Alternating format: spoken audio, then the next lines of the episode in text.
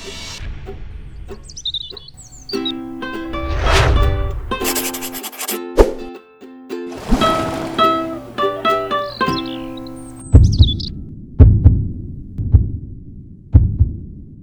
um Evangelho no Lar, que acontece todos os domingos, às 19h30, horário Manaus, 20h30, horário de Brasília. Sejamos todos nós bem-vindos. Esses primeiros 30 minutos a gente sempre utiliza para interação, é uma forma da gente interagir com os nossos irmãos que estão em outros estados, até mesmo em outros países. E às 20 horas em ponto, horário Manaus, 21 horário Brasília, nós iniciamos o nosso evangelho. Nós estamos fazendo desde a introdução do Evangelho segundo o Espiritismo. Então nós estamos ali na introdução, optamos em fazer tudo. E assim eu vou começar agora a interagir. Olha aí, já vou dar boa noite ao seu Isidoro. Como é que o senhor tá, seu Isidoro? A minha querida amiga Mônica, Mônica Bologna. Um beijo grande, minha irmã. Mônica, fica atenta, Mônica.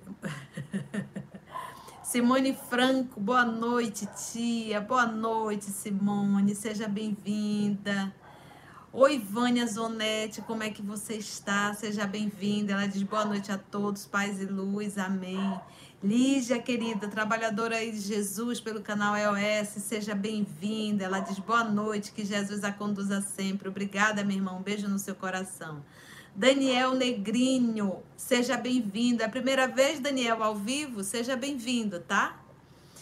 Cristina Silveira, ela diz boa noite, tia linda e família OS, já com o evangelho à beira do lago do Tiberíades, pronta para ouvir Jesus. Que ele nos abençoe e te conduza e que a espiritualidade amiga te inspire. Beijos todos, Rio Grande do Sul. Obrigada, Cristina, pela oração. Deus te guarde. Né? Abner, como é que você tá, meu filho? Um beijo grande. Ele diz: Oba! Fielmente na frente do notebook para ver a tia. Boa noite a todos os irmãos. Boa noite, meu filho. Que Deus te abençoe. Oi, seu Manuel, como é que você está? Ele diz assim: boa noite, Conceição. Boa noite a todos. Boa noite, seu Manuel.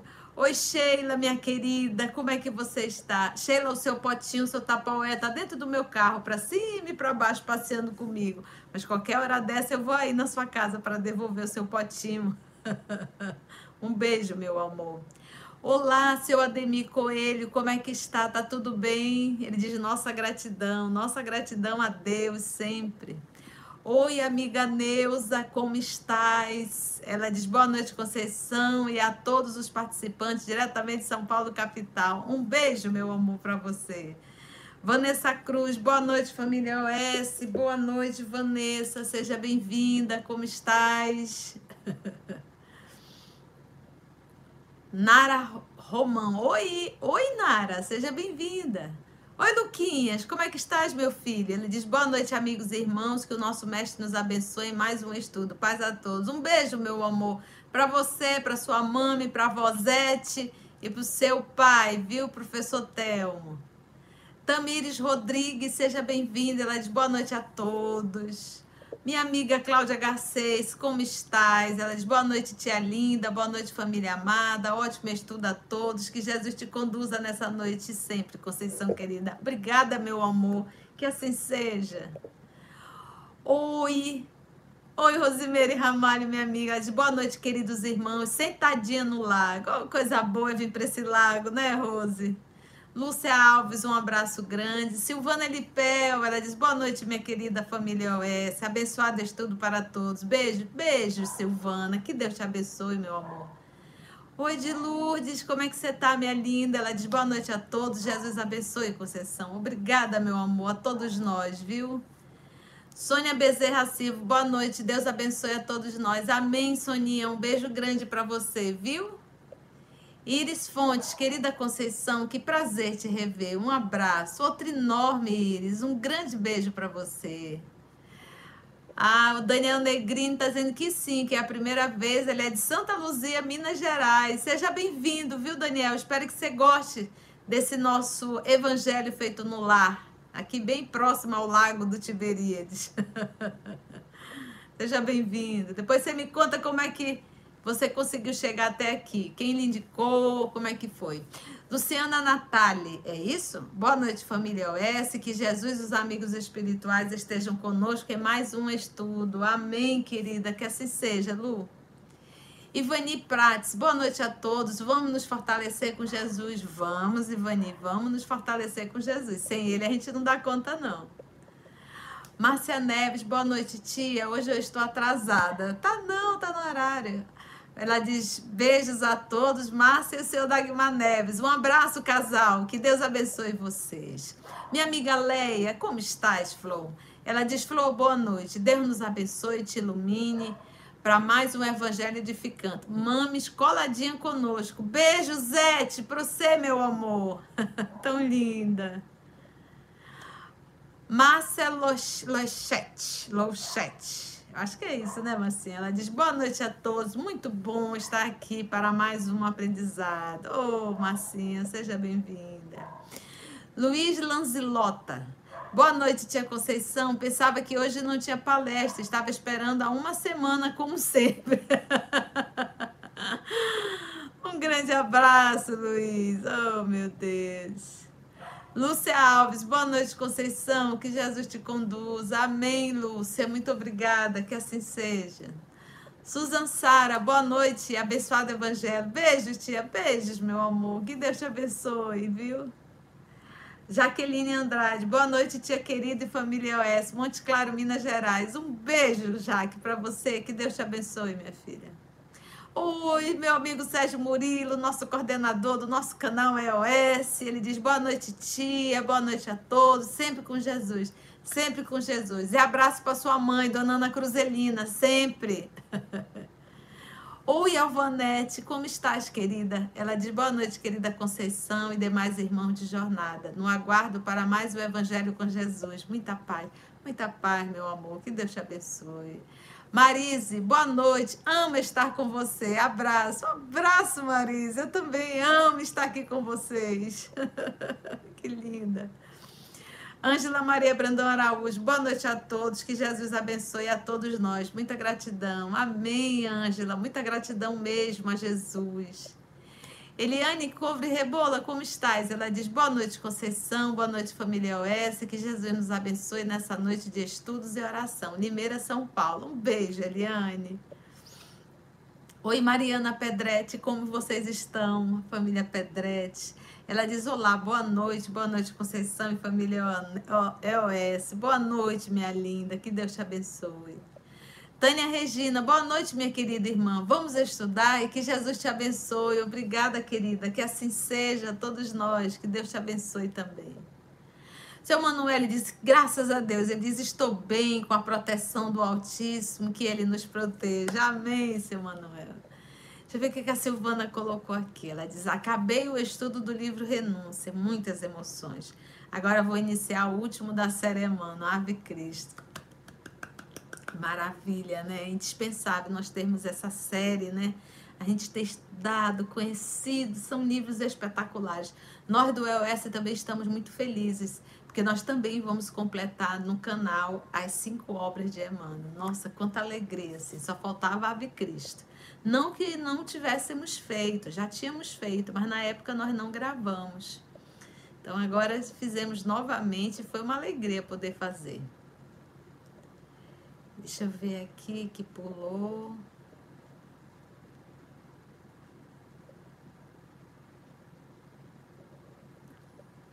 É, peraí, só um pouquinho que eu vou tentar voltar aqui, porque pulou, tá? Aqui, Vera Cleides, boa noite, Conceição e a todos presentes. Boa noite, meu amor. Que Deus te abençoe, minha filha. O Luiz Lanzilota, ela diz: Espero não me dormir. Sabe, estou na Suíça. A semana passada ele dormiu e depois assisti no outro dia pelo YouTube. Ah, é porque já é tarde, meu filho, eu imagino. Mas se é dormir, não tem problema não. Ah, no dia seguinte você pode assistir, porque realmente é tarde.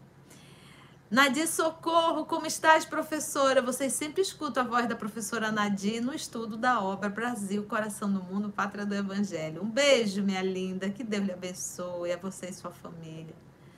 Oi, Cássia, Cássia Siqueira, boa noite, tia, e a todos. Que Jesus nos abençoe. Amém. Socorro Lucena, boa noite, minha querida amiga. Boa noite, minha linda. Deus te abençoe. Ó, o seu Manuel está dizendo: não vamos esquecer de dar o like. É verdade, já estamos esquecendo. Nós já somos aqui nesse momento 107 e temos só 58 likes. O likes é importante, gente. O like é importante para divulgar o canal. Então, curte, não custa nada, é só apertar aí nessa mãozinha, né? E, e aí a gente divulga o canal. Obrigada, seu Manuel. Olha, tá aumentando, seu Manuel. O povo tá começando a curtir. Nacilda Rosendo, boa noite, Conceição, na espera desses ensinamentos maravilhosos. Ela é de Poço Branco, Rio Grande do Norte. Um beijo, minha querida. Deus te abençoe. Ivete, ela é de boa noite, tia amada, com um coração radiante por este momento. Ô, oh, Vete, um beijo para você. Que Deus te abençoe. Oi, seu Ilmar, como é que está? Ele diz boa noite, um excelente evangelho a todos. Deus abençoe a nossa caminhada. Amém, seu Ilmar, que assim seja. Ana Maria Macedo, oi Aninha, ela diz boa noite, pedi oração para amigos que fizeram parte de nossa casa espírita em Cabo Frio. Estão morando em Manaus e sofreram acidente no sábado. Dois filhos, o Theo, que é o mais velho, desencarnou. Oh, Ana. Não é fácil. Que provação para essa família, né? Mas que a misericórdia divina possa fortalecer a todos, viu? Vamos vibre realmente na, na hora da oração, a oração ajuda muito. É... Lúcia Ramalho, que não é a Nara. Eu estava ouvindo, Lúcia, o, Boa Nova, pessoal, estudo, e eu tenho uma certa dislexia, às vezes, com nome, né? E às vezes eu decido mudar o nome das pessoas. e aí eu estava ouvindo é, o livro Boa Nova no canal. E eu chamo o nosso querido Julinho para fazer a voz, eu acho que do Tiago, se não me falha a memória. E aí eu digo assim: é, o nosso irmão Júlio vai fazer a pressa, que durante quase dois anos eu chamei ele de João. e a, a Lúcia, eu posso, eu posso chamá-la de Nara, que é o nome da filha dela. O Luiz deve estar por aqui. O Luiz eu chamava de Paulo. Tem umas coisas meio loucas, gente. Essa de vocês tem uns parafusos meio soltos.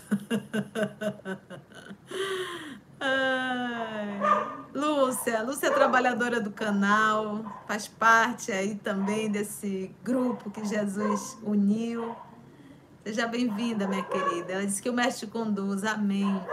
Oi, Silvia Bife, como é que está? Um beijo para Silvia e Cleusa. Que Deus abençoe vocês, viu? Carlos Duarte, como é que está? Nádia Carlos, ele diz, boa noite, tia Conceição, que possamos ter um evangelho abençoado com muita paz e amor. Beijos, Nádia e Carlos. Beijo, casal, que Deus abençoe vocês, viu? Flávia Fernandes, seja bem-vinda, minha linda, que Deus te abençoe. Carlos Frederico de Holanda, boa noite a todos, boa noite, tia Conceição. Estou estudando com você, Paulo Esteves, estou adorando. Ai, que bom, Carlos, é uma obra espetacular. A obra Paulo Estevo. Eu sou suspeita para falar, porque na verdade eu amo todas essas obras, sabe? Mas Paulo Estevo, eu tenho uma queda assim mais por essa obra. Oi, seu Idenberg, como é que está a dona Geoconda? Ele diz, boa noite, querida Ceissa, muita paz e luz para todos nós nessa noite abençoada. Beijo grande da minha avó Geoconda. Outro, minha querida dona Geoconda, que Deus lhe abençoe, viu? Receba meu carinho. Seu Idenberg, um abraço enorme também, viu? Que bom tê-los aqui conosco. JP, meu filho, como é que você tá? Um beijo dessa tia. Nívia Marques, boa noite, família OS. Gratidão por mais um evangelho. Amém, Nívia, que assim seja. Norma Leite, boa noite, Conceição. Que Jesus nos conduza em mais um evangelho no lar. Amém, Norma, que assim seja. Seja bem-vinda, viu? Nubia Santoro, boa noite a todos. Que nosso Senhor Jesus Cristo abençoe a cada um de nós e a família OS. Amém, Núbia. Um beijo no seu coração, minha filha. JP, seja bem-vindo. Mita, minha amiga. Você já conhece a Mita, né, gente? Estamos ali trabalhando junto na Seara do Cristo. Seja bem-vinda, minha irmã. Ela diz: boa noite, tia linda, e a todos. Mita de Manaus. Um beijo, Mita. Que Jesus nos conduza, que Deus te abençoe. Marlene Antônia de Jesus, boa noite. Ela é de Curitiba. Seja bem-vinda, Marlene. Tudo bem? Desculpa, mas já é a sua primeira vez também? Ô Luiz, um abraço enorme para você. Quando é que vem a Manaus de novo? Janete Eufrásio, boa noite a todos, que possamos ter um bom evangelho, um abraço, Conceição. O Luiz foi que eu passei, acho que mais de um ano, né, Luiz, chamando Luiz de Paulo. Ele até respondia já. Ai, que bom. Vera Cleides, Conceição, como gostaria de participar dos estudos juntamente com vocês. Mas que bom que hoje temos a internet para facilitar os nossos encontros. Ô oh, Vera, com certeza, né? Isso é um recurso da misericórdia divina. É uma alegria. Mas quem sabe um dia você não vai poder assistir, né? A gente não sabe o dia de amanhã. Um beijo no seu coração. Ore por nós.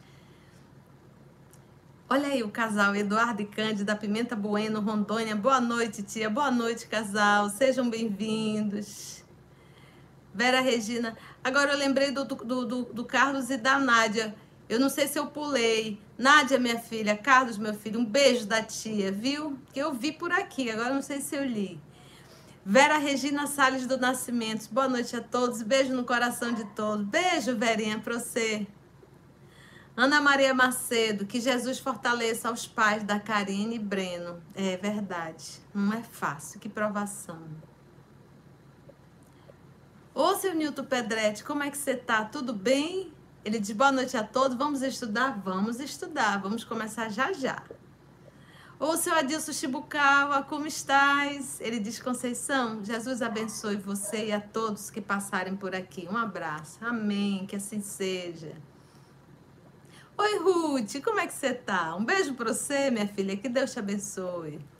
Ô, seu Mário, como está você e sua esposa? Ele diz, boa noite, tia. Hoje não trabalho, mas bem ligado no nosso abençoado evangelho. Gratidão. Que bom que você pode estar no trabalho assistindo o evangelho. Um grande abraço para você, para sua esposa. Que Deus abençoe vocês. Raimundinha Espíndola, boa noite, Conceição e demais irmãos no Ideal Espírita. Que possamos aprender os ensinamentos da noite de hoje. Que Jesus nos envolva. Ela é de Petrolina. Um beijo, Raimundinha. Como estás? Seu Manuel diz: a gente não pode ter raiva, mas podemos ter raiva da conexão dos dados móveis que tratam.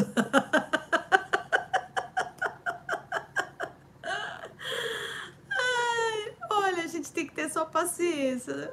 Ter raiva não vai resolver, seu Manuel. que pena, né? Uma hora melhora. Graças a... Eu me lembro quando a gente começou aí, há dois, três anos atrás, não era JP? Meu Deus do céu, eu apoiei muito com esse negócio de internet. Graça Forte. Oi, Graça. Como tá, minha irmã? Deus te abençoe. Vila diz, boa noite, irmã querida, e a todos. Bom evangelho para todos nós. Que Jesus te conduza. Obrigada, querida, que assim seja. Oi, Valquíria, minha amiga. Ela diz: Boa noite, queridos irmãos. Uma noite de muitos ensinamentos. Amém. Que assim seja. Oi, Neide. Ela diz: Boa noite, família OS. Boa noite, tia. Que Jesus nos abençoe hoje e sempre. Amém. Que assim seja. Seja bem-vinda, Marlene Afonso. Ruth, amém.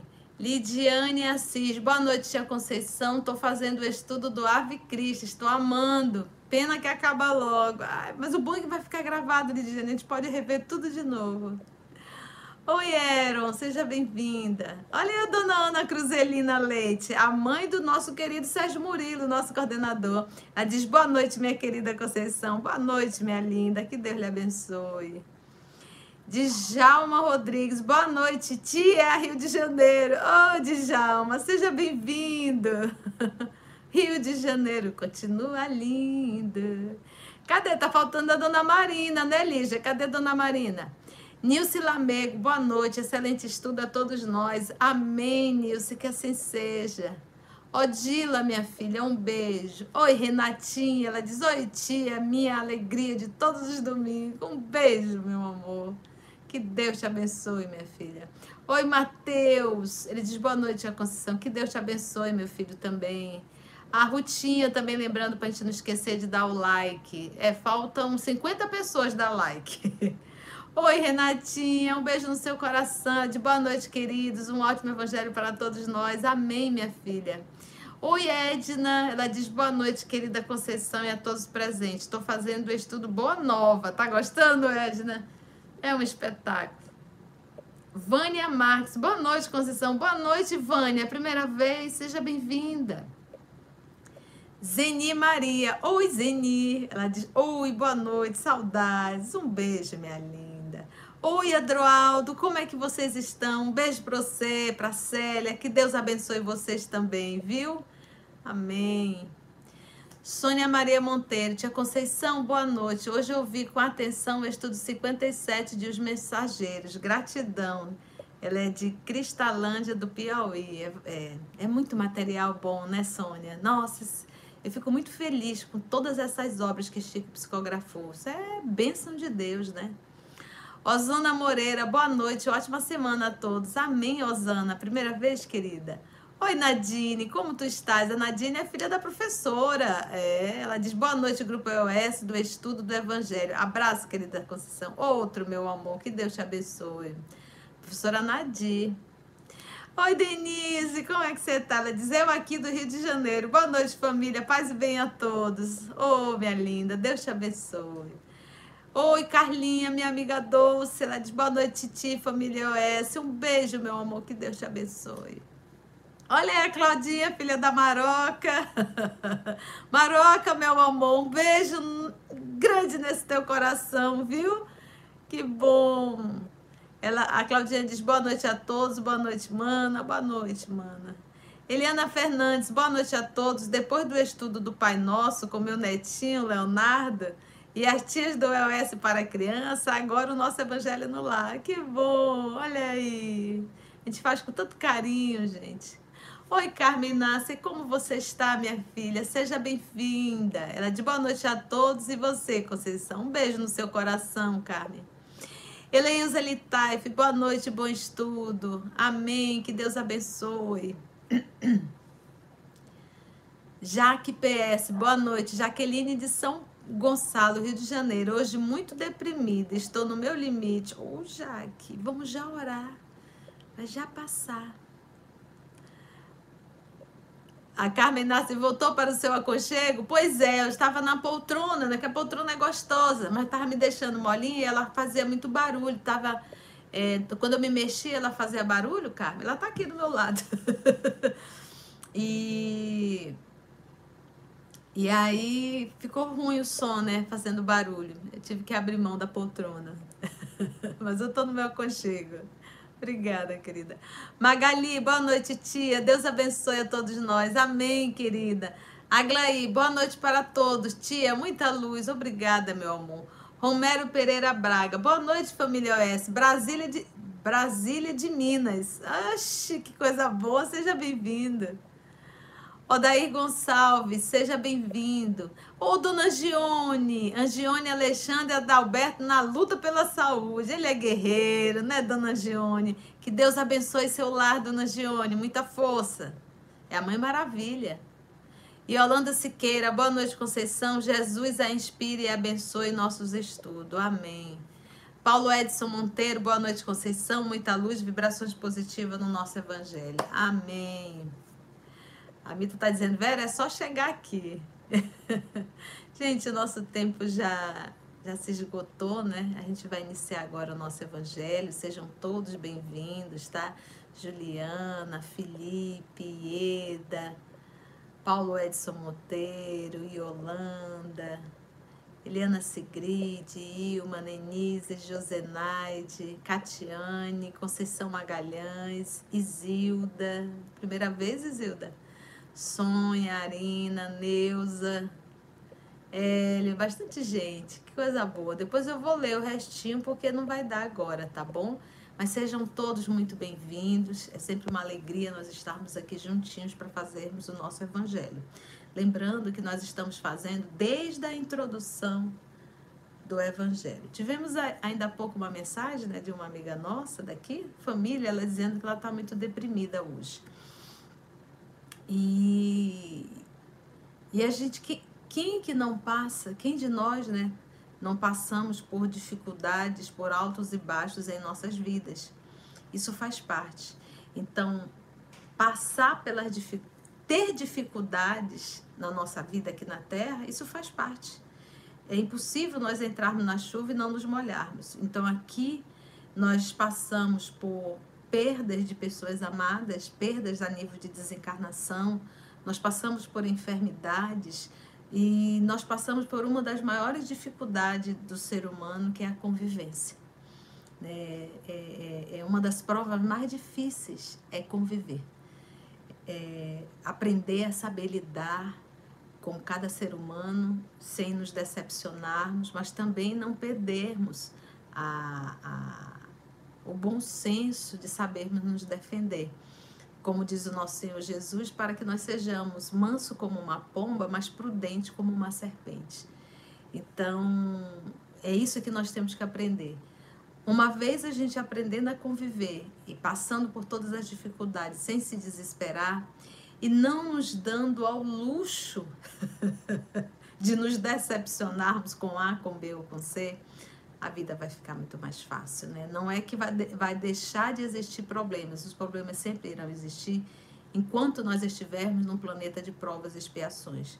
O que nós temos que aprender é saber lidar com todos eles, né? É, não dá tanta ênfase assim, porque quando a gente está aqui na Terra, quando nós estamos encarnados, a gente tem a certeza que tudo é eterno aqui, que, que tudo vai durar para sempre. É, quando a gente fala em família, que essa é a nossa única família, essa é a minha única profissão, essa é a minha única casa, esse é o meu único lugar de ser feliz. Não é, gente. Isso aqui é tudo transitório. É tudo muito breve, é tudo muito rápido. Então, vale a pena o sacrifício, tá bom? Então, tudo passa. Só Deus nunca passa. Vamos então fazer nossa prece? Então, quem está aqui pela primeira vez, sejamos todos bem-vindos trabalho do Cristo Jesus, é o nosso evangelho no lar. Eu solicito para quem não ainda pegou, possa ir lá no, na sua geladeira, no seu filtro, pegar sua água, coloca para que a espiritualidade possa magnetizar e você possa tomar após o evangelho. Caso você esteja passando por alguma enfermidade, seja ela física, seja ela de ordem emocional, porque nós temos também enfermidade de ordem emocional, também coloca a tua água para que a espiritualidade possa magnetizar, ou coloca um litro e você vai tomando ao decorrer da semana até o próximo evangelho. Não tenha dúvida da assistência espiritual, tá? Do amparo da espiritualidade, colocando a medicação aqui de que necessitamos, tá bom? É, a todos os nossos amigos que também estão acompanhando pela rádio, rádio estudo, rádio Rádio Manaus de Estudo Espírita, tá? Sejam todos muito bem-vindos. Aos nossos irmãos que estão acompanhando pela Rádio Espírita do Paraná, também um grande abraço da tia. E a todos os irmãos e amigos que depois vão assistir pelo Spotify, tá? Então, que Deus abençoe a todos nós. Vamos então iniciar. Vamos é, iniciar levando o nosso pensamento a Deus, para fazermos a nossa prece de gratidão e pedir assistência dos bons espíritos para nos auxiliar em mais um Evangelho no lar. Vamos orar? Então, nesse momento, vamos deixar de digitar para que a gente possa ir orar.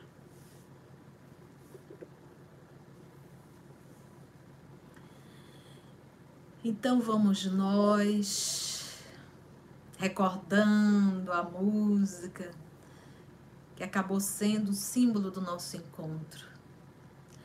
Ao anoitecer em Cafarnaum, a casa de Pedro tão simples, casinha comum na beira lago de Genezaré, ouvindo as palavras eternas do Mestre Jesus.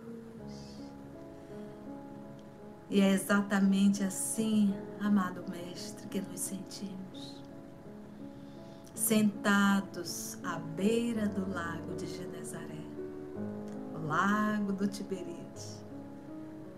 É tão bom, Senhor, essa oportunidade de estarmos aqui sentados para ouvirmos a tua palavra hoje à luz da doutrina espírita. Amado Mestre,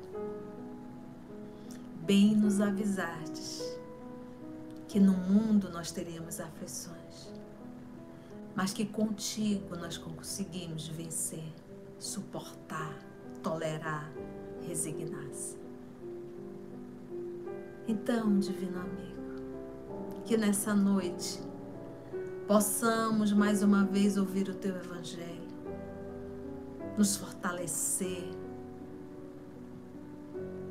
termos realmente um movimento de lucidez e de consciência, em que vivemos num planeta de provas e expiações e não de gozos. Que nessa noite, amado, em que iremos estudar um pouco sobre a vida de Sócrates, esse precursor do cristianismo e do espiritismo, que nós possamos, todos nós, sermos envolvidos por Ti, para que possamos viajar no tempo, na história e entendermos um pouco a grandiosidade do amor. Que os bons espíritos, Senhor, possam aqui se fazer presente mais uma vez para nos inspirar e nos conduzir. Graça te damos, amor de nossa vida abençoa-nos a todos nós e, em particular, aos nossos irmãos que se encontram em desespero. Que eles possam ser, serem acariciados por ti. Graça te damos, que assim seja.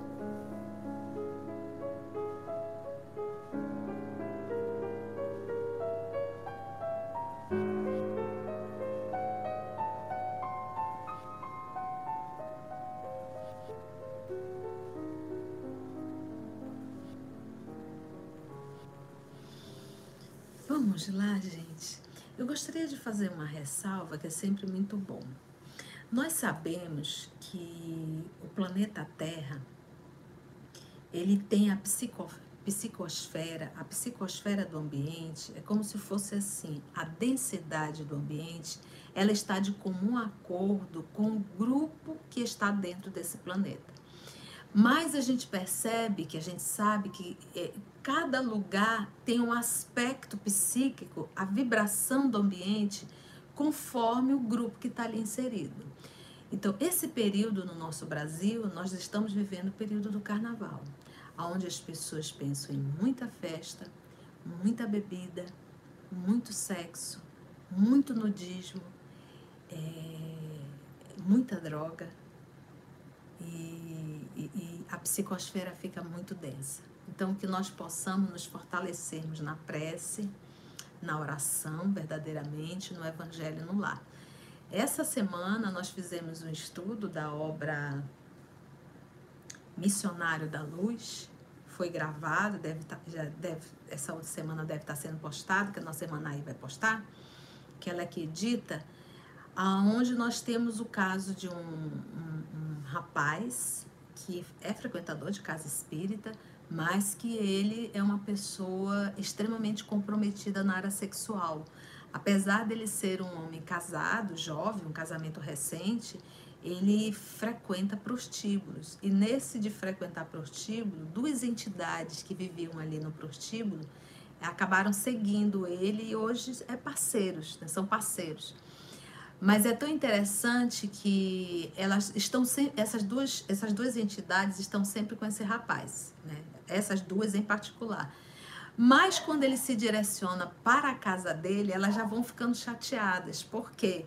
Porque ele, elas não conseguem entrar na casa do rapaz. Sabe por quê? Por causa da esposa. Porque a esposa é uma mulher moralizada e ali é uma casa de oração e de ação no bem. Então a casa tem uma proteção em que essas entidades não podem entrar, elas ficam aguardando lá fora. Quando o esposo, né, o rapaz sai, se apoderam de novo, né? Exatamente. A mulher não só ora, mas como também vive, né, Renatinha? Então a gente vê a importância da oração. E isso não é o espiritismo, isso não é novidade. O Paulo já falava que nós estamos mergulhados em uma nuvem de testemunhas. Nós vamos ver o nosso Senhor Jesus Cristo várias e várias vezes é, conversando e advertindo espíritos, mostrando o processo obsessivo. Então, que possamos é, realmente estarmos muito atentos, tá bom? No nosso evangelho, isso para tudo, tá, gente? Quando a gente, aqui a gente está falando de influência, mas eu também posso falar de sintonia. Né? Se eu perguntar aqui agora em que vibração, em, qual, em que sintonia eu estou, se eu sou uma pessoa que vivo entristecida, eu estou entristecida e eu estou vinculada a espíritos entristecidos, encarnados e desencarnados. A gente forma uma teia e um fica alimentando o outro nesse processo de entristecimento. E isso para tudo. Cada um de nós estamos em sintonia com um grupo específico, ok? Vou iniciar agora, Sônia. Nós estamos na introdução do Evangelho segundo o Espiritismo.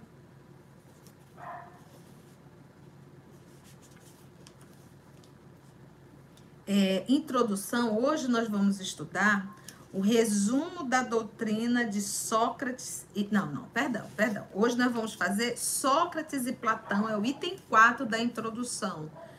Precursores da ideia cristã e do espiritismo, tá bom? Precursores é, da ideia cristã e do espiritismo, Sócrates e Platão. Vamos lá então, que Jesus nos conduza. Vamos pegar aqui primeiro. Do fato de haver Jesus conhecido a seita dos essênios, nós já estudamos no nosso estudo anterior quem são os essênios. Seria errôneo concluir-se que ele, Jesus, colheu nessa seita a sua doutrina e que, se tivesse vivido no outro meio, teria professado outros princípios. Então, cai por terra essa ideia de que Jesus aprendeu com os essênios. Gente, antes da gente falar de Jesus, a gente primeiro tem que ler a obra Caminho da Luz para a gente entender um pouco. Jesus, nosso Senhor Jesus Cristo, é o Espírito mais perfeito que já esteve aqui na Terra, acima de todos. Quando a gente lê a obra Caminho da Luz, a gente vê que Jesus ele participou da formação do planeta Terra, ele organizou, ele convidou uma legião de espíritos para fazer esse trabalho junto com ele. E ele já era um Cristo. Então, todos os que o antecederam, todos os que vieram antes, são enviados de Jesus. São aquilo que nós vamos chamar de missionários, cada um com a sua missão específica. E chegou o momento que Jesus disse: Agora eu vou. Mas eu não posso comparar Jesus com qualquer um desses outros. Porque Jesus, em nenhum momento a matéria sofreu qualquer ação sobre ele. Em nenhum momento Jesus esqueceu de quem ele era. Não houve infância psicológica para Jesus, houve a infância física, o, o corpo, mas o, o psiquismo, a condição dele foi sempre de um Cristo. Ele é um Cristo. Então, imagina, ele precisa de uma influência de uma determinada religião para ele poder saber que rumo ele vai tomar. Não subestime o Cristo. Então, é isso que o professor Allan Kardec está falando aqui, olha. Ele colheu nessa seita sua doutrina e que, se tivesse vivido noutro meio, teria professado outros princípios. Imagina. As grandes ideias jamais irrompem de súbito. Então, é, quando Jesus veio, há 2023 anos atrás, antes ele mandou vários missionários. Então, quando a gente pega a Torá dos nossos irmãos judeus, nós vamos pegar todos os profetas, incluindo Moisés. Mas se nós pegarmos, formos um pouco para a China milenar, nós vamos pegar quantos outros? Se nós formos para a Grécia, vamos pegar quantos outros? Então Jesus envia os grandes missionários para ir preparando o ambiente. Então ele para a China milenar, quantos não foram enviados? Para a Grécia, quantos não foram enviados? Para dentro da cultura dos hebreus, quantos não foram enviados? E ele não deixa de enviar. Aqui no Brasil, quantos não vieram? Nós tivemos um doutor Bezerra de Menezes. Nós tivemos o padre Manuel da Nóbrega. Nós tivemos um Francisco Xavier. Nós tivemos uma irmã Dulce. Então, é o que por isso é que Jesus chamava os discípulos, vós sois o sal da terra. O sal é aquilo que conserva, né? Que não deixa estragar. E, e sal é pouco. Então, o, o, os, os, verdadeiros discípulos de Jesus, aqueles, os, aqueles que são os que nós vamos chamar aí daqueles que saem para ensinar, esses são poucos, é o sal da terra. Então, quando a gente fala desses que antecederam Cristo, seja Lao Tse, Confúcio, Krishna, Buda, todos eles são enviados do Cristo Jesus, Sócrates e tantos outros, que vinham com essa ideia. E vai ser tão interessante, foi tão sábio o professor Allan Kardec trazer aqui essa filosofia para a introdução do Evangelho. Ele vai, ele vai aqui nos falar um pouco de Sócrates, mas vai colocar citações de Sócrates, que, está de que estão de comum acordo com o Evangelho segundo o Espiritismo, com a doutrina espírita, com a doutrina do Cristo Jesus. Vamos lá?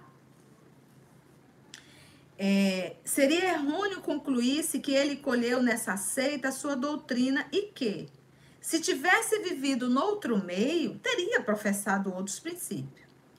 As grandes ideias jamais irrompem de súbito. Jesus não poderia chegar aqui sem ter enviado nenhum. Não, foi preparando o caminho, preparando o caminho, preparando o caminho. Até ele dizer, agora eu vou. As que se baseiam na verdade sempre têm precursores, né? aqueles que vão antes, né? que lhes preparam parcialmente os caminhos. Então, mesmo a vinda do Messias, quem foi ali o precursor? João Batista. Lembra que ele saía avisando da vinda daquele, eu batizo com a água, mas esse que, esse que virá batirá, batizará com o Espírito. Tal. E ele era o precursor, ele veio antes falando. Depois, quando é chegado o tempo, Deus envia um homem com a missão de resumir, coordenar e completar os elementos espaços, né, que estão ali espalhados, e com eles formar um corpo de doutrina. Né? Então, você pega, pega tudo que está espalhado, todas as informações, e junta tudo. Quando a gente estuda o Espiritismo, e quando a, gente estuda um pouco de Lao Tse, de Confúcio, Krishna, de Buda, a própria filosofia é, socrática, quando você vai estudando tudo isso, você vê que tudo isso está no Espiritismo. Tudo está no Espiritismo. Talvez com outros nomes, mas o significado é o mesmo. E com eles formar um corpo de doutrina. Desse modo, não surgindo bruscamente a ideia, ao aparecer, encontra espíritos predispostos a aceitá-la por quê? Porque aquilo já vinha sendo trabalhado dentro dele. Vamos pegar nós espíritas. O espiritismo não chegou assim, cheguei. Já, já, é, os ensinos da doutrina, isso já tinha vida dentro da gente. Por exemplo, eu me recordo quando eu fui ler, que agora eu estudo, né? Mas quando eu fui ler pela primeira vez o livro dos Espíritos, eu dizia, aquilo tudo para mim não, é, é como se eu tivesse apenas recordando tudo aquilo ali dentro fazia muito sentido para mim. Entende? Então, ou seja, não começou ali, já começou algum tempo lá atrás. Aqui foi só a continuidade. Isso para muitos de nós. Formar um corpo de doutrina. Desse modo, não surgindo bruscamente, a ideia ao aparecer encontra espíritos predispostos a aceitá-la Assim aconteceu com a ideia cristã, que foi pressentida muitos séculos antes de Jesus e dos essênios, e da qual Sócrates e Platão foram os principais precursores. Então, olha só, se nós formos falar de Sócrates, nós estamos falando de Grécia, Atenas, nós estamos falando, gente, 469 anos antes de Cristo. Aí eu disse assim, vou pesquisar um pouquinho, saber um pouquinho da história de Sócrates, né? Aquilo que a gente talvez ainda não tenha ouvido. E eu achei umas coisas assim interessantes, né? A primeira coisa nós sabemos que Sócrates ele nada escreveu. Nada. O que tem escrito, né, foi aí foram três pessoas. Nós vamos ter aí, quem escreveu sobre Sócrates? O Platão, é o seu discípulo, e Xenofontes. É, Platão e Xenofontes. E teve também peças teatrais de seu contemporâneo, que viveu com ele, o Aristófanes. Porque, na, imagina, gente, 400 e, antes de Cristo, é quase 500 antes de Cristo, é, a forma de ensinar, mesmo na época de Jesus, a forma de ensinar era oral. É, quando surgiu a escrita, é, tiveram muitos é, estudiosos que foram contra, porque disseram assim, bem, agora ninguém vai ter mais que usar a mente para aprender, né? Não vai ter que decorar, a mente vai ficar fraca, né? Porque as pessoas, como o ensino era oral, os alunos, os discípulos, eles eram obrigados a, a decorar, a aprender aquilo mesmo. Então, Sócrates fazia esse movimento, era o ensino oral, ele não deixou nada escrito. Né? E, e, e, ele sempre dizia que ele não ia realmente deixar, porque quando você deixa escrito, é como se aquilo tivesse fechado, é isso e pronto. E Sócrates tinha uma ideia muito de, de liberdade de pensar, de construir o pensamento. A gente percebe muito isso nele. Ele disse, ele gostava de discutir, de pegar uma ideia e ir discutindo aquela ideia, e discutindo, e aquela ideia indo tomando forma. Mas ele não, não, não fazia um movimento fechado e quadrado. É isso e pronto. Não era cartesiano, né? É, achei interessante isso. E teve uma sacerdotisa por nome de Pétia, é, ela era do templo de Apolo em Delfos. Ela falou, lá na antiga Grécia, que de o mais sábio de todos os homens seria Sócrates, né? Essa essa sacerdotisa. E outra coisa engraçada, engraçada não, assim interessante, é porque a mãe de Sócrates, segundo aí os contos, ela era parteira. E, e teve uma vez que ele acompanhou a sua mãe na, num parto. Ele muito jovem, né? Acompanhou a sua mãe. E ali foi a primeira filosofia dele, que foi muito interessante. Olha o que, é que ele falou. É... Achei tão engraçado aquele assim. Vendo sua mãe fazer o parto, né, ele filosofou, abre aspas. Minha mãe não irá criar o bebê. Apenas ajudá-lo a nascer e tentará diminuir a dor do parto ao mesmo tempo, se ela não tirar o bebê, logo ele irá morrer. E, igualmente, a mãe morrerá. Desse, é, isso chama maiêutica, né? Que é o parto, é o parto. E aí ele usou esse termo maiêutica como parto das ideias. Então ele dizia assim, ele pegou essa, essa cena, ele pegou e levou para a vida dele. Ele diz assim: eu apenas ensino as pessoas, ajudo as pessoas a, a, a parir. Esse parir, na verdade, a ideia está dentro. A ideia está dentro da pessoa. O que o Sócrates fazia era ajudar as pessoas a desenvolver essa ideia que já tinha dentro dele, esse pensamento que já tinha dentro de cada ser humano. Então ele não enfiava uma ideia, ele pegava a ideia da pessoa e ali ele ajudava a pessoa a parir esse menino, né? Eu achei tão interessante isso aqui. E ele também diz uma coisa que é, é, é a maiêutica, né, que é o parto das ideias, é, ele, ele tinha por hábito, Sócrates, primeiro, ele não fundou nenhuma escola, não fundou nenhuma escola, e ele gostava de falar em locais públicos. Ele nunca cobrou nada. Então, ele, como era extremamente inteligente, sábio, né? Era, era, era, ele gostava de ensinar, ele gostava de conversar, ele ia para o povo, ele se jogava no meio do povo e não cobrava nada. Então, ou seja, aqueles que eram os pseudos intelectuais que para ensinar cobravam, isso já começou a incomodar bastante. E aí começou a intriga em torno de Sócrates. Então, Sócrates era alguém que incomodava, porque ele não anuiu com, com, a, com a forma da educação, né? Ele também não concordava que, que para ensinar teria que se cobrar. É, e ele fazia isso de forma gratuita e não fundou. Né? Já, já o, o, o, o aluno dele, Platão, ele já sim, ele fundou a academia em Atenas que foi a primeira instituição de educação superior do mundo ocidental. Eu achei muito legal isso, olha, gente. É... E ele tinha também um pensamento muito legal aqui, olha. Para se acreditar em algo, era preciso verificar se aquilo realmente era verdade. Para se acreditar em algo, era preciso verificar se aquilo realmente era verdade verdade. Então, aquele é aquilo que a gente tem aprendido. Acreditar em tudo é a fé cega. Então, antes de eu acreditar, eu preciso ver se aquilo é autêntico, se aquilo é real.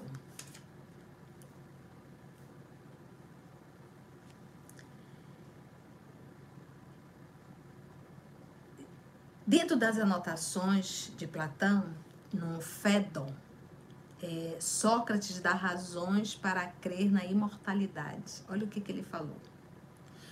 Quando foi condenado à morte, Sócrates, ele comentou alegremente, olha a fala de Sócrates, que no outro mundo poderia fazer perguntas eternamente sem ser condenado a morrer, porque porque irá, porque lá ele será imortal. Gente, isso está em Platão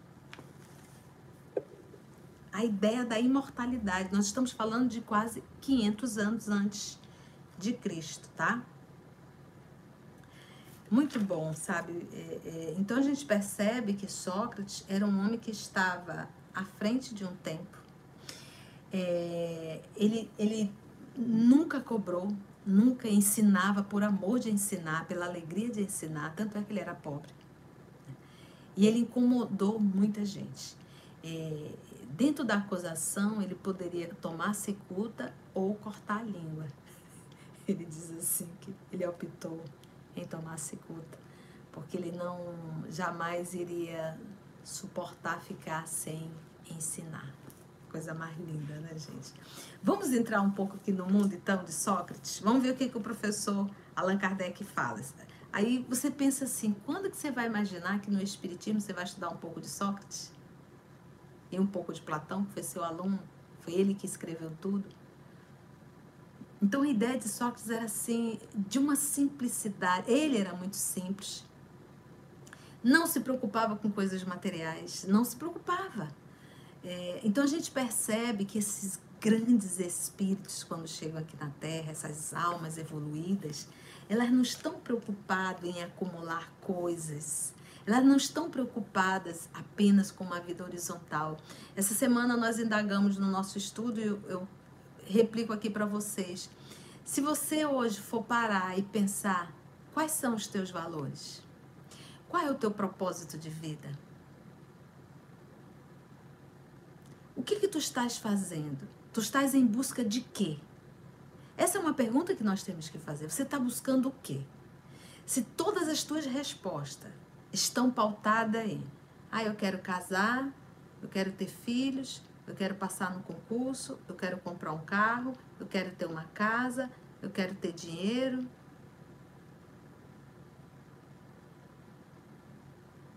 É esse o teu propósito de vida?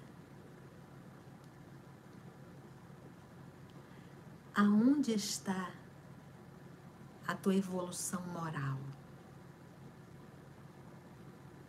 Em que lugar isso está? Quando a gente faz esse tipo de pergunta, a gente começa a entender quais são os nossos verdadeiros valores. Então a gente usa as coisas espirituais, mas lá no quinto, sexto, sétimo lugar, talvez. Ele não está no topo, apesar de que ele deveria estar no topo. Porque nós somos espíritos transitoriamente no corpo físico. Então Sócrates ele não se corrompeu. Não se corrompeu. E é isso que a gente tem que parar e avaliar. Qual é o meu propósito de vida? Por que, que eu estou aqui? O que, que eu tenho buscado no meu dia a dia? Hoje, hoje, eu tenho que parar hoje e fazer uma avaliação. Meu Deus, o que, que eu tenho procurado aqui na Terra? Por que que eu, o que, que eu tenho buscado diariamente aqui na Terra? O que, que eu tenho buscado diariamente aqui na Terra? É esse movimento que a gente tem que fazer. E verificar nessa listagem quem é que está em primeiro lugar. É, eu venho refletindo tanto, sabe, gente, em determinadas situações do, do, do, Novo Testamento e do Antigo. Quando a gente pega o Antigo, hoje eu conversando com a minha irmã Estela no horário do almoço, minha irmã, nos Dez Mandamentos, nesse primeiro livro, né, psicografado, vamos dizer assim, que é uma psicografia direta, tem lá honra a teu pai e a tua mãe.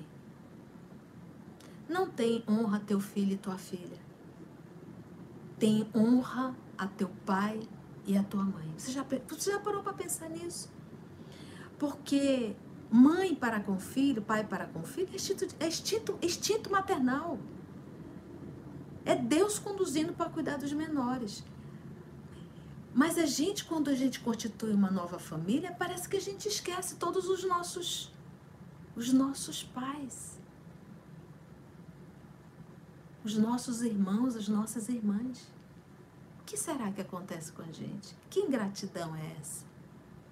Se de repente você está vivendo uma situação que você tem uma mãe no hospital, um filho em outro hospital, e eles todos dois estão numa situação muito difícil, e disser assim: você só pode escolher um, quem você escolheria para estar na cabeceira?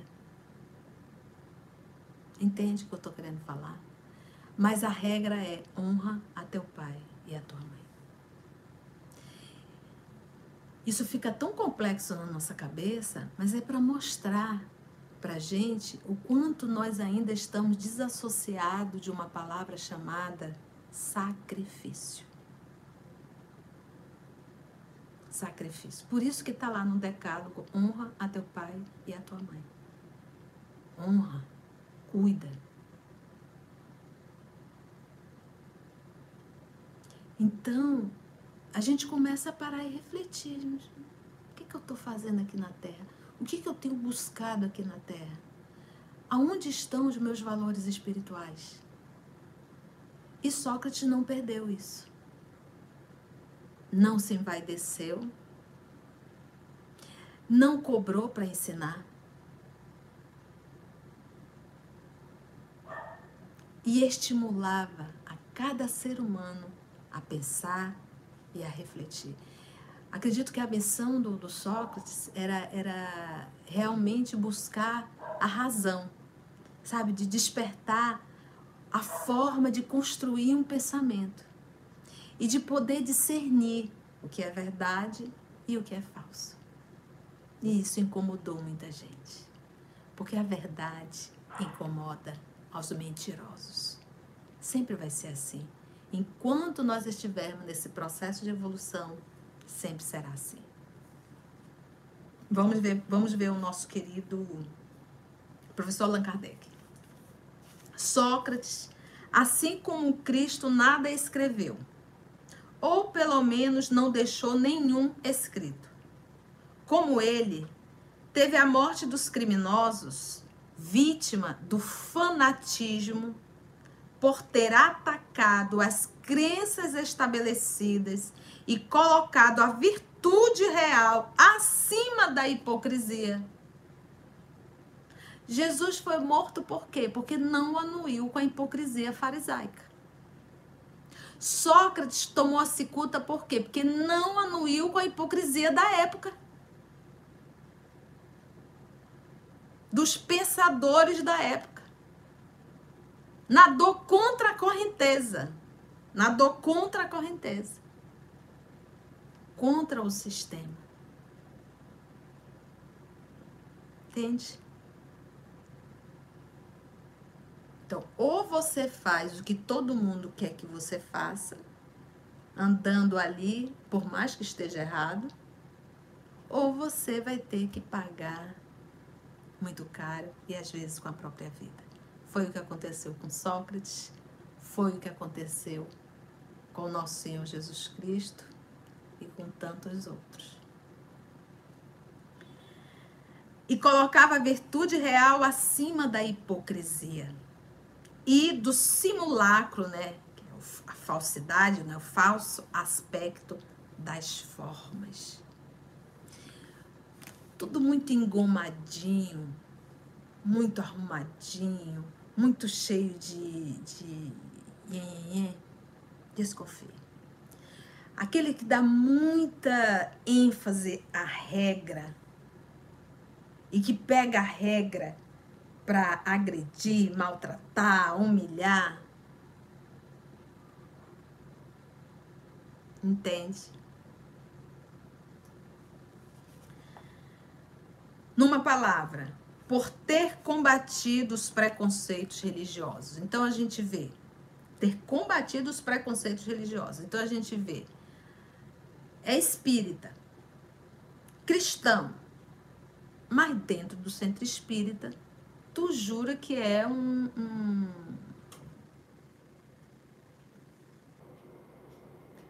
um sacerdote da Idade Média. Uma, uma criatura extremamente rígida, uma criatura extremamente perseguidora, perseguidor, né? Tá sempre ali a criticar, recriminar. A gente vê de repente alguém de uma determinada, seja um pastor, uma pastora, seja um padre, uma freira, mas extremamente rígido, que dá até medo. Forma, apesar de estar dentro de uma religião. Jesus combatia isso, Sócrates também combateu. Entende, gente? É, no livro dos Médios é falado sobre. É interessante isso até. Aquelas pessoas que são neuróticas pela hora.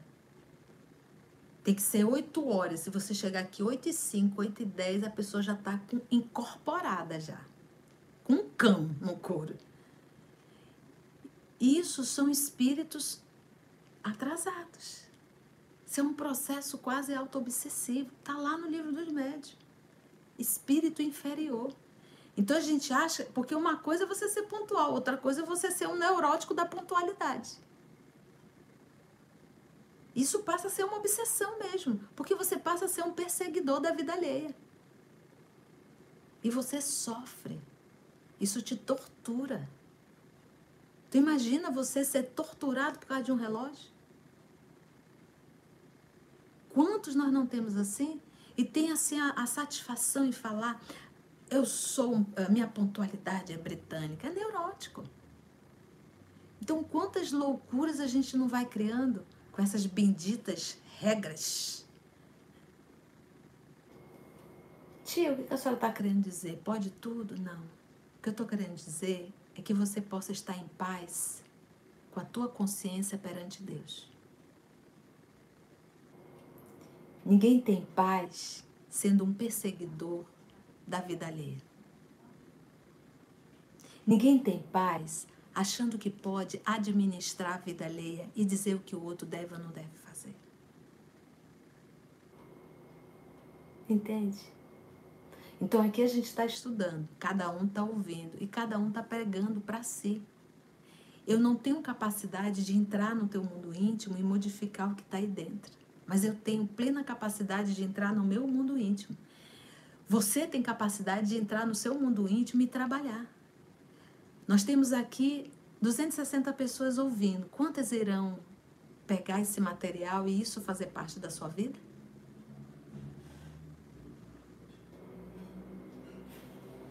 Do mesmo modo que Jesus foi acusado pelos fariseus de corromper o povo com os ensinamentos que ele ministrava, Sócrates também foi acusado pelos fariseus do seu tempo, já que sempre os houve em todas as épocas. o Kardec aqui tirando, né, dando uma... Todas as épocas tivemos fariseus. E temos. Estuda, mas não vive. E a gente pode até explicar um pouco isso aqui. O cidadão estuda sobre o corpo humano na área da saúde, mas tem uma vida totalmente desregrada. Apesar de ter todo. Eu digo, gente, como é que uma pessoa que estuda o corpo humano, que é da área da saúde, usa cigarro? Isso é o cúmulo da ignorância. Como é que a pessoa está na área da saúde e é um dependente químico? Como? Então o fariseu estuda, mas não vive. Como é que uma pessoa que, que estuda aquilo que nós vamos chamar de justiça, de direitos, e na sua vida, por detrás dos bastidores, vai corrompendo tudo? Fariseus. Como é que eu posso estar aqui falando honra teu pai e tua mãe e abandono meus pais? Fariseu. Entende?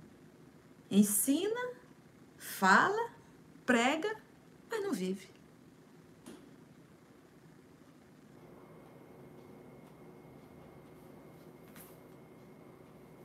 E nós temos hoje um alto índice de irmãos, me perdoe, da área da saúde, dependentes químicos. Você imagina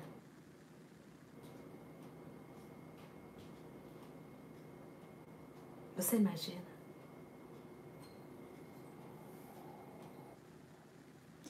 Da imortalidade da alma e da vida futura. Olha só. De corromper a juventude por proclamar o dogma da unidade de Deus. Isso foi um dos motivos que Sócrates foi acusado. Da imortalidade da alma e da vida futura.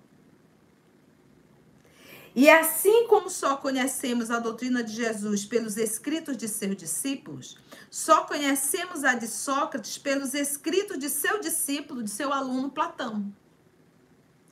Julgamos conveniente resumir aqui os pontos de maior relevo para mostrar a concordância deles com os princípios do cristianismo. Então, o que, que o professor Allan Kardec foi lá no livro de Platão, que fala de Sócrates, os ditos de Sócrates, pegou algumas frases e trouxe aqui para gente, para colocar na introdução do Evangelho. E aí ele coloca o texto e ele comenta. Coloca o texto e ele comenta. Sócrates. Julgamos conveniente resumir aqui os pontos de maior relevo para mostrar a concordância deles com os princípios do cristianismo. Aos que considerarem esse paralelo uma profanação, ou seja, pegar os textos de Sócrates e fazer um paralelo com o material do cristianismo e até mesmo do espiritismo, aqueles que acharem isso uma profanação e pretendam que não pode, que não pode haver paridade, ou seja, igualdade entre a doutrina de um pagão e a do Cristo, porque ele era politeísta, né? No início ali, imagina a Grécia, gente. Responderemos que a doutrina de Sócrates não era pagã. A doutrina dele não era pagã, pois tinha como objetivo combater o paganismo, a crença em um só Deus. Que a doutrina de Jesus, mais completa e mais depurada que a de Sócrates, nada tem a perder com a comparação. Que a grandeza da missão divina do Cristo não pode ser diminuída com isso. Pegar os textos de Jesus e fazer uma ligação com o de Sócrates. Por que, que não é diminuída? Porque, gente, Sócrates é um enviado de Jesus. A lição de Sócrates, se a gente for resumir tudo, é a lição do amor. É a lição da, da. Te espiritualiza. Tu és um espírito, está temporariamente num corpo físico. Daqui a pouco tu vai voltar para casa. Tudo isso aqui é temporário. Quando nós enfiarmos isso na nossa cabeça, a gente não vai estar se deprimindo com tanta coisa. A gente pode até cansar. Os joelhos podem até ficar desconjuntados, a costa doída. Mas aqui na mente, aqui, a gente sabe que tudo é transitório. Que tudo passa. E que tudo isso são, tudo, tudo são materiais pedagógicos para o nosso processo de evolução.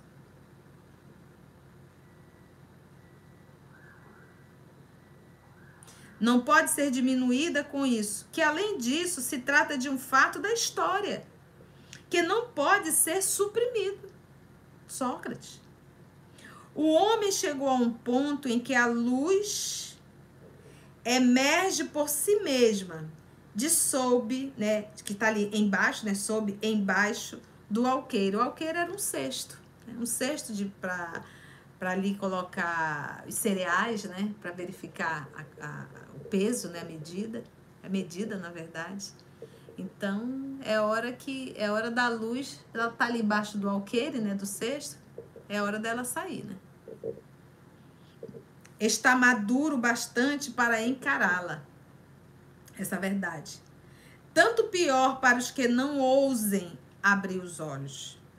É chegado o tempo de se considerarem as coisas de modo amplo e elevado. Então, quando a gente fala em é, o período que iniciou a transição planetária, a gente pensa que agora, em 2000, não, gente. A transição planetária, ela começou com a chegada do Espiritismo, meados do século XIX. Desde ali, nós estamos em processo de transição. Chegou o material, chegou a terceira revelação e agora nós estamos em processo de começamos o processo de transição. Agora nós somos imediatistas, Deus não. Então, olha aí, quantos séculos já se passaram? E nós ainda não aprendemos, né? Estamos caminhando, estamos nesse processo de transição. Agora a separação do joio do trigo, do joio e do trigo, do joio e do trigo. É chegado o tempo de se considerar as coisas de modo amplo e elevado, não mais do ponto de vista mesquinho e acanhado. Mesquinho e acanhado, né? Mesquinho é isso, por quê? Porque é isso. A fé sem a razão, sem a lógica. E eu acho lindo porque só que se fizer, pensa, reflete, antes de tu aceitar, vê se essa verdade é realmente verdade. Vamos pensar, vamos refletir. É igual quando a gente pega a parábola de Adão e Eva. Nós temos muitas pessoas que têm certeza que existiu Adão e que existiu Eva. Que são duas pessoas. Não consegue raciocinar e entender que aquilo ali é uma parábola. Entende? Então, poxa, raciocínio, pensa, vamos refletir. Tá, se a origem de tudo é o mesmo tronco, Adão e Eva, da onde veio o africano? Da onde veio o chinês? O japonês? Tantas raças que são específicas.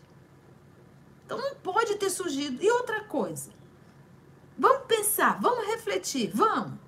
Adão e Eva. Eva teve quantos meninos? Teve dois e depois o sete. Teve três meninos.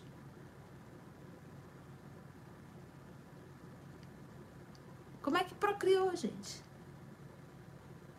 Ah, as coisas de Deus não se explicam. Não, se explica. Por isso que ele nos deu razão e lógica. Então, o livro Gênesis é um livro dos nossos irmãos hebreus. E eles sabem que é uma parábola. A Idade Média transformou tudo aquilo em realidade. Como também quiseram enfiar a goela abaixo que o Sol rodava em torno da Terra.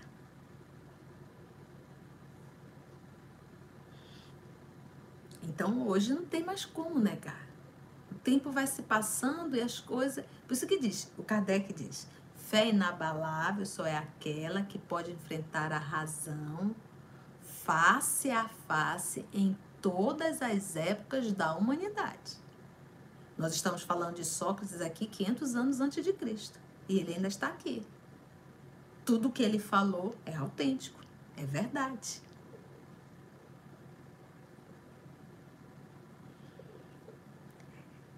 Está maduro bastante para encará-la tanto pior para os que não ousem abrir os olhos. É chegado o tempo de se considerarem as coisas do modo amplo e elevado, não mais do ponto de vista mesquinho e acanhado dos interesses de seitas e de castas. Esse grupo pode, aquele grupo não pode. Esse aqui merece, aquele ali não merece. Quando nós vamos estudar um livro chamado A Caminho da Luz, de Emmanuel, que está no nosso canal, o estudo, né, Aramita? Bem ticadinho, bem ticadinho mesmo. Fizemos esse estudo, Aramita pesquisava, Carlinha pesquisava, muito material ali dentro. E o que, que nós vamos ver? Lá explica como surgiu o politeísmo. Os nossos irmãos egípcios iniciados do Egito, os mestres, vamos dizer assim, eles sabiam da existência de Deus, de um Deus. Eles sabiam a existência de um Cristo e sabiam da existência de espíritos que assessoravam esse Cristo.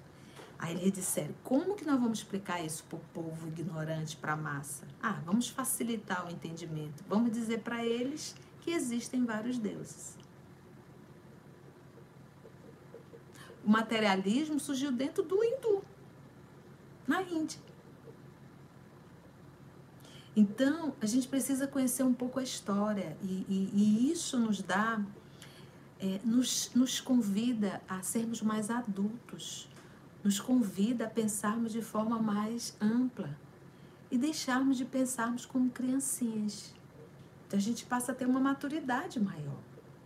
E é chegado o tempo, gente. Hoje não, não cabe mais a fé irracional. Hoje é a fé raciocinada mesmo, a fé lógica. A fé que nos, nos, que nos diz assim, é isso porque é isso, não é, não é porque é. Por causa disso, disso, disso, disso. Quando nós estudamos leis de Deus, eu sei que são leis naturais. Quando um cientista está trancado dentro de um laboratório, ele está estudando leis naturais, logo, ele está estudando as leis divinas. O homem não cria, o homem apenas descobre. Criado já está. Além disso, essas citações provarão que, se Sócrates e Platão pressentiram a ideia cristã, também se encontram em sua doutrina os princípios fundamentais do Espiritismo. E aí, gente, se Deus nos permitir, a próxima semana, já estamos aqui com tempo, eu vou entrar só na primeira, só para a gente ficar ali, né, já saboreando esse item que vai falar sobre o resumo da doutrina de Sócrates e Platão. Então, o que, que o professor Allan Kardec fez? Foi pegando textos e comentando, pegando textos de Sócrates e comentando. Lembrando que Sócrates nada escreveu. Tudo que nós conhecemos, ou pouco que nós conhecemos, é o que está escrito por Platão. Olha essa fala aqui de Sócrates. O homem é uma alma encarnada.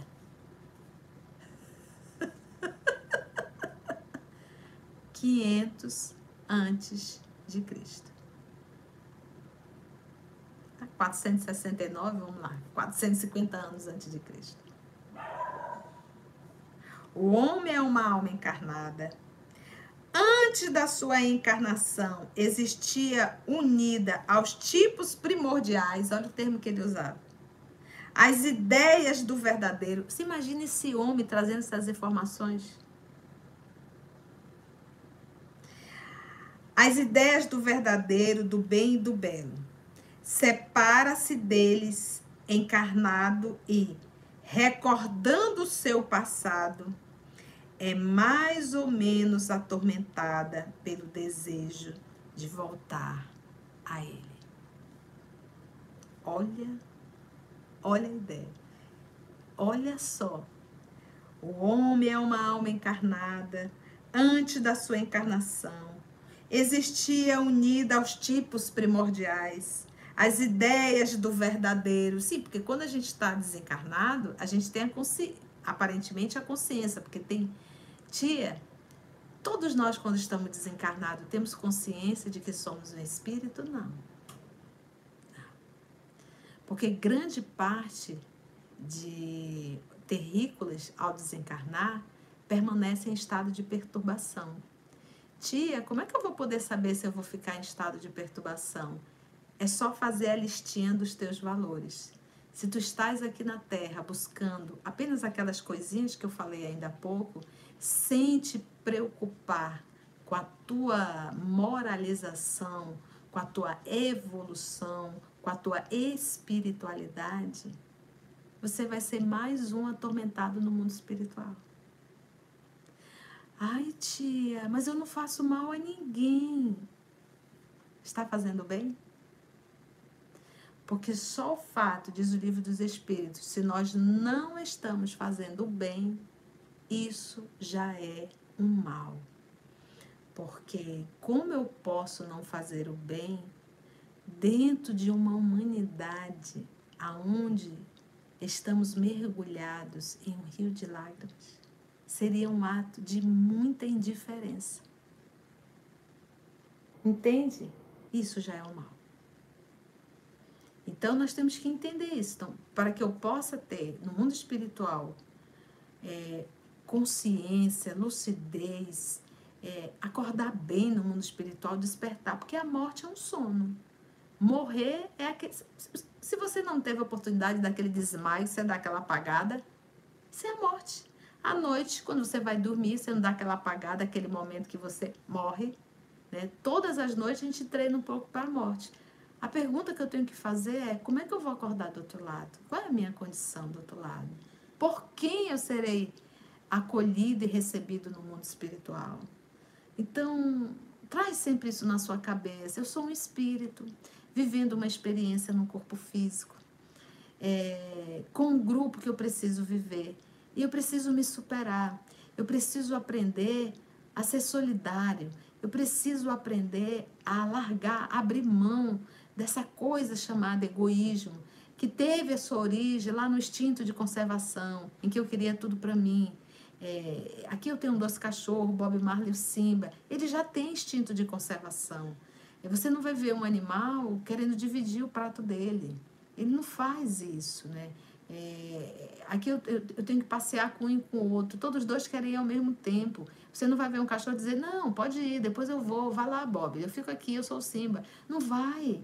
Porque eles são irracionais e eles estão imbuídos apenas do instinto de conservação, eles querem tudo para ele. Nós não.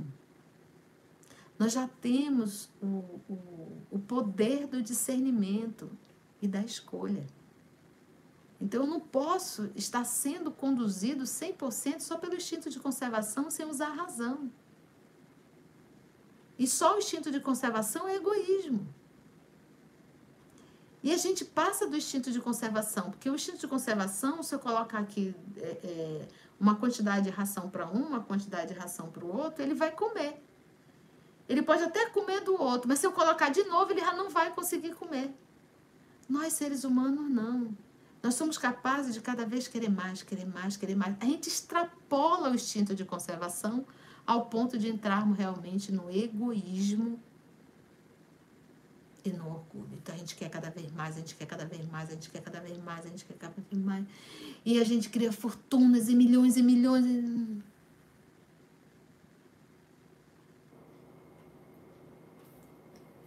Foi bom, gente. Deu pra gente aprender um pouquinho com o professor Allan Kardec, conhecer um pouquinho só das ideias de Sócrates, em que ano ele esteve aqui conosco qual a missão? Você sabia que ele, ele nunca cobrou nada para ensinar? É, você sabia que ele não fundou nenhuma escola e que ele gostava de fazer isso em praça pública? Ele procurava o povo e se metia no meio do povo e queria conversar. É, isso é uma delícia, né, gente? Eu fico muito feliz. Foi bom, gente? Deu para aprender? Foi bom? Deu para entender, gente? A tia passou só. Ao invés de dizer que ajuda a abrir a mente para as verdades divinas. É esse é o propósito do Evangelho, né? E à medida que a gente vai despertando, sabe, gente, que a gente vai entendendo o Evangelho, que a gente vai raciocinando, os nossos valores vão mudando, sabe? A nossa forma de viver muda, muda mesmo. E os nossos valores também vão mudando. Então a gente passa a ter realmente uma nova, uma nova visão e não se desesperar com, com as coisas da terra. Então, estou na terra, quem vai para a chuva vai para se molhar. E tudo passa. Lembra sempre disso. Tudo passa. Foi bom, né, gente? Que gostoso. Que, que gostoso. Foi rapidinho, é verdade, graça. Que bom. Então nós vamos agora agradecer a Deus, a Jesus. Vamos nos colocar na condição de recebermos o nosso passe, tá bom? Para que a gente possa receber. Lembrando que te envolve no estudo, escolhe aí. É, se você está frequentando já reunião mediúnica, se você nunca estudou o livro dos médios, é um perigo muito grande. Está no nosso canal, acompanha o estudo do, do, do livro dos médios. Puxa vida, mas você ainda não fez o livro dos espíritos também, mas isso é perigoso. então explore o nosso canal, use Leia, estude, que isso vai lhe fazer muito bem. Então, vamos tomar o nosso passe? Foi ótimo, você fala a minha língua. Obrigada. Oh, Denise, um beijo. Um beijo. Então, vamos lá, vamos orar.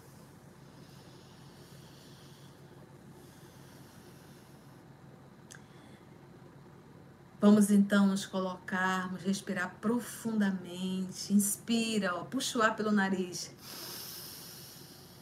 Retenha-se alguns segundos e solta bem devagar pelos lábios entreabertos. Vamos lá, faz esse exercício que isso vai oxigenar a tua máquina cerebral. Isso é bom, isso relaxa. Vamos lá, inspira, retém e solta o ar. Bora lá?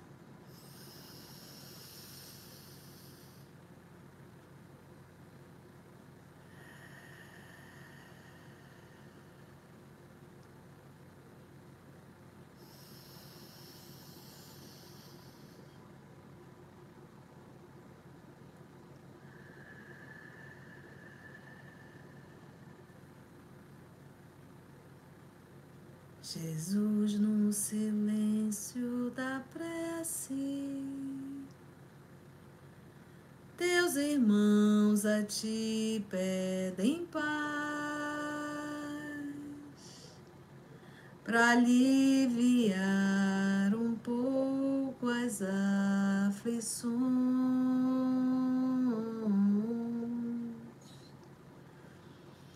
Senhor, enxugar nosso pranto. Precisamos do teu amor e sentir tua presença envolver nossos corações.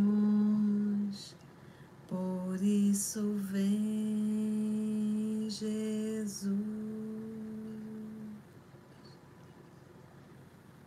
E ao teu encontro queremos te seguir e afastar o mal da terra e acabar de vez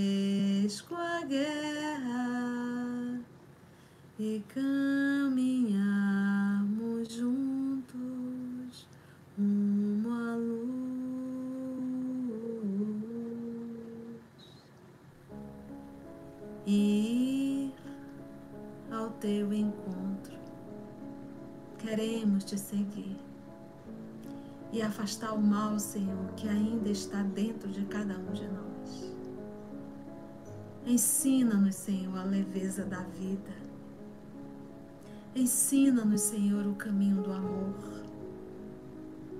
Ensina-nos, Senhor, a compreender que o percurso que temos feito há tantos milênios é de pedras dolorosas que tem machucado os nossos pés e feito sangrar tantos séculos.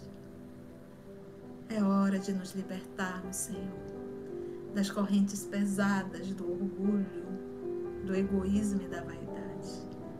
Ensina-nos, Senhor, que o antídoto de tudo isso é o sacrifício é sermos servos de Deus, e realizarmos sempre a vontade dele.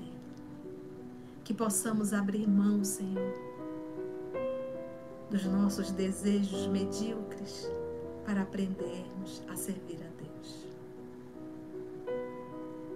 Obrigada, amor amado, por mais um encontro no Lago do Tiberite. Obrigado, Senhor, pelos amigos espirituais que aqui estão nos conduzindo. Que nós possamos, amor, sermos instrumentos da tua paz. Que tua paz nos envolva hoje e sempre. Graça te damos, Senhor. Que assim seja.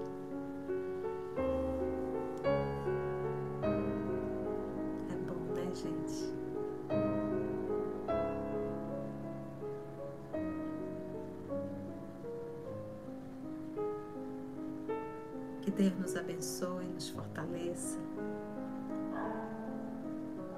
Que possamos ser instrumento na mão do Senhor. E vou dizer um segredo para vocês. Amo estar aqui. Beijo. Amo estar com vocês. Se Deus quiser, até o nosso próximo encontro. Beijo.